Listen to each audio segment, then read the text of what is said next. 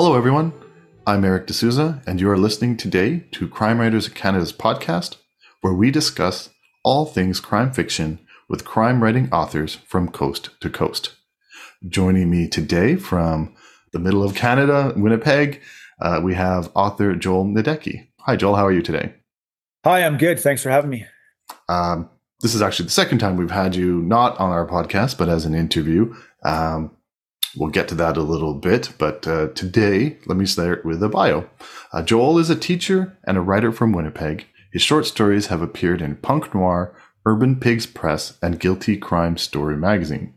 His novel, The Broken Detective, was nominated for an Award of Excellence for Best Unpublished Manuscript, sponsored by ECW Press.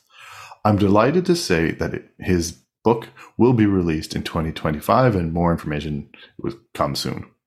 Because we've chatted about The Broken Detective before, uh, I'll leave a link to the previous interview in these notes. Today, we're going to focus on short stories because, for one thing, I haven't talked about short story writers in the podcast yet, and Canada is filled with many brilliant crime short story writers. Um, well, first question then for you, Joel. When it comes to short stories, I know it's hard to make money being a novelist, but I'd say it's probably a lot harder even to write short stories. So, why do you choose to write them? Yeah, no, you're right about that. I think with, um, I mean, some of the presses do pay a little bit, but definitely nothing close to kind of money you need to uh, to survive. Um, but for me, it's a combination of things. I think, I think it started as a way to get my name out there a little bit. Short stories are obviously uh, quicker to write, and I just like the idea of of having something come to fruition, getting it out there, um, trying to find a home for it, and then having it released all in, I don't know, a number of weeks or uh, a couple months, as opposed to with novels. Sometimes it's it's years before you get responses from from uh, publishers and requests for manuscripts and things. So it started with me just trying to get my name out there and just trying to meet people. Uh, so many people will comment and email you and get a hold of you on social media. And I've I've met a lot of people from all over the world who write short stories and novels, and it's it, it it's just a great feeling to be part of uh, that community. Uh, I'm looking at the three places that you've been published. Um, it's like you said, it's not just a Canadian thing; it's um, an international thing. But where where do you even find these public these publishers and presses? There's a few that are, I guess you could say, well known in the indie crime fiction community. Um, places like Shotgun Honey, which I actually just got an acceptance for there, so I'll have a short story out there in about a month. Um, I belong to a group on Facebook with uh, a few crime writers that are about what I would say at my um, place in my in my writing career.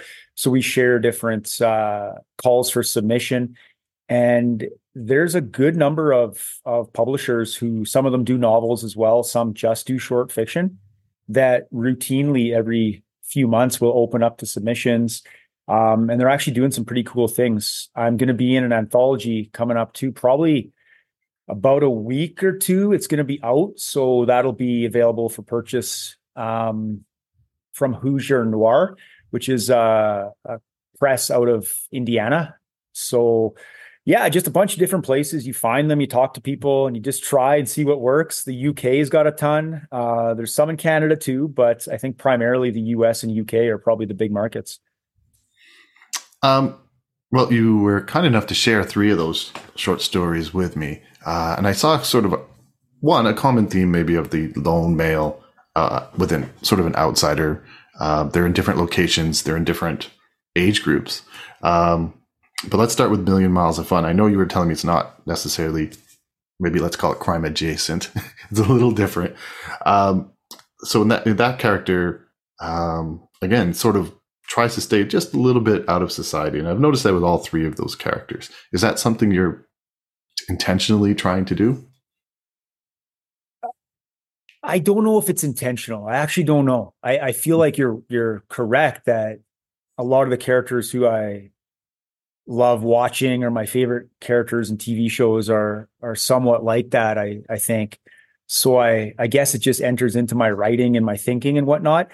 But I wouldn't say it's intentional. But um, I think I've always been interested just in the idea of being a part of something, but then at the same time being outside of that. And I, I've always been intrigued by these little communities within the, the larger whole. So sub communities where I don't know, people exist in a certain in a certain part of society um, that just separates them a little bit, whether it's through a specific sport or whether it's through a career they do or uh, a group they belong to, a problem they have. I just think it's really interesting how we all belong to this society or community within our home cities and provinces and countries, but then we belong to subcultures as well. And that's just something that intrigues me. So I guess the lone male thing is is part of um, uh, just where my early ideas came from. Um, it's funny you say that too, because my the book I'm working on now, my most recent novel, it's it's actually a, a lone uh, a woman who's kind of going on a mission of sorts. So I think um, I don't know, maybe I'm trying something different. Well, that's the creative side of us, right? We always have to try something a little bit different. Uh, I know with Million Miles of Fun, um, with that story, I don't want to say too much, but the protagonist is purposely trying to stay outside a little bit, avoiding the news. And to tell you the truth, when I get stressed, I do the exact same thing. But um, Sean, in this case, is committed to it, uh, of really just staying on the outside of it uh, to the point of detriment. Um, is it something you would ever consider doing? That's a good question. Um, I think that when you are creating characters and finding stories, whether it's a novel or a short story, for me, a short story, I like it because it's like you get a an image or something or an idea, just a short piece of of something, and then you run with it. You don't need as much as you do in a in a longer piece. But for that one, I was sort of thinking very much like you, like I I will avoid the news sometimes, whether it's well, especially any type of comments on social media. I, I don't read at all. Um, and even watching the news or reading the paper, I go through times where I'm interested in something, so I follow. But otherwise, I I try to um, limit the amount of information I take in. I I think it's very overwhelming. Um, I see a lot of young people who have only lived in this world where they don't even know what it was like pre cell phone. So I feel like for them, this is just normal to be bombarded with all this mm-hmm. information. And Sean in the story, he has made a decision where he's willing to sacrifice relationships and parts of life like that in order to be i think in a more peaceful place where he can do what he likes to do and then just exist perfect uh, a very I don't know, adjacent but quite different character is Will from One Cold Moment. Um, he, for very good reasons, probably is distancing himself from his son, um, and his son very much wants to be in. But I, again, I don't want to say too much about the story at all. But obviously, it's a relationship between this man and his son. Um, it, are we? Were you trying to make a comment on parenting, or, or maybe I'm reading too much into these things? No, no, no, for sure. that one, that one definitely was more intentional. Um, I just find it really interesting too how I don't know in that in that particular story, Will is I mean he's a criminal he's been in prison for a lot of of his son's life. His son is in high school, um, so he's missed a lot of his life, but he's also aware of I think where he stands with his with his family and part of what I wanted to maybe explore with that one is this idea of having a child who is just so much different than you and then how you manage that with who you are you know? Do you put pressure on them to become like you? Do you let them do whatever they want? Um, and then can you find a place in the middle where you're so much different than this person who is your your family? You're i mean you love them but can you find a middle ground to form a relationship or is that just not possible so i guess that's what i was trying to do with that one and the crime part of it is is the backdrop well let's talk about go with god i don't know i don't want to say i have a favorite but if you force me to. I'd probably say of the three you sent me, I really enjoyed Go with God. Um, again, sort of dealing with parenthood though. Uh, you know, an absent father in this case, but a, being raised by a grandfather who's as tough as nails, and you write really good characters. And I think with short stories too, one of the essential things you have to do is create characters relatively fast. Yeah. Uh, um, and describe them relatively fast, uh, whereas a novel might take a page. Uh, so, uh, where was the inspiration between that story?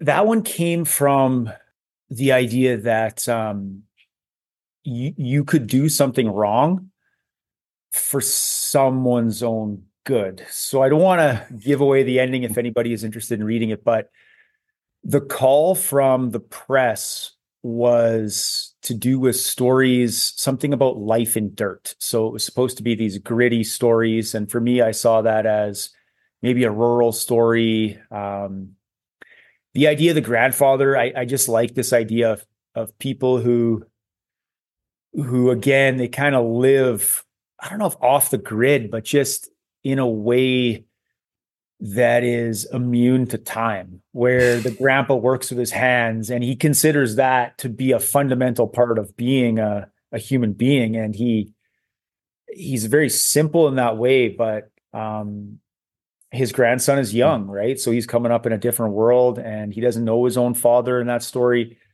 So that's that's where that one started. But um yeah, I don't know. I I think I'm just interested in relationships, parent, child, um, loners on the outside, the periphery, um, issues to do with with uh, drug and alcohol abuse also interest me a lot, and I think that's another.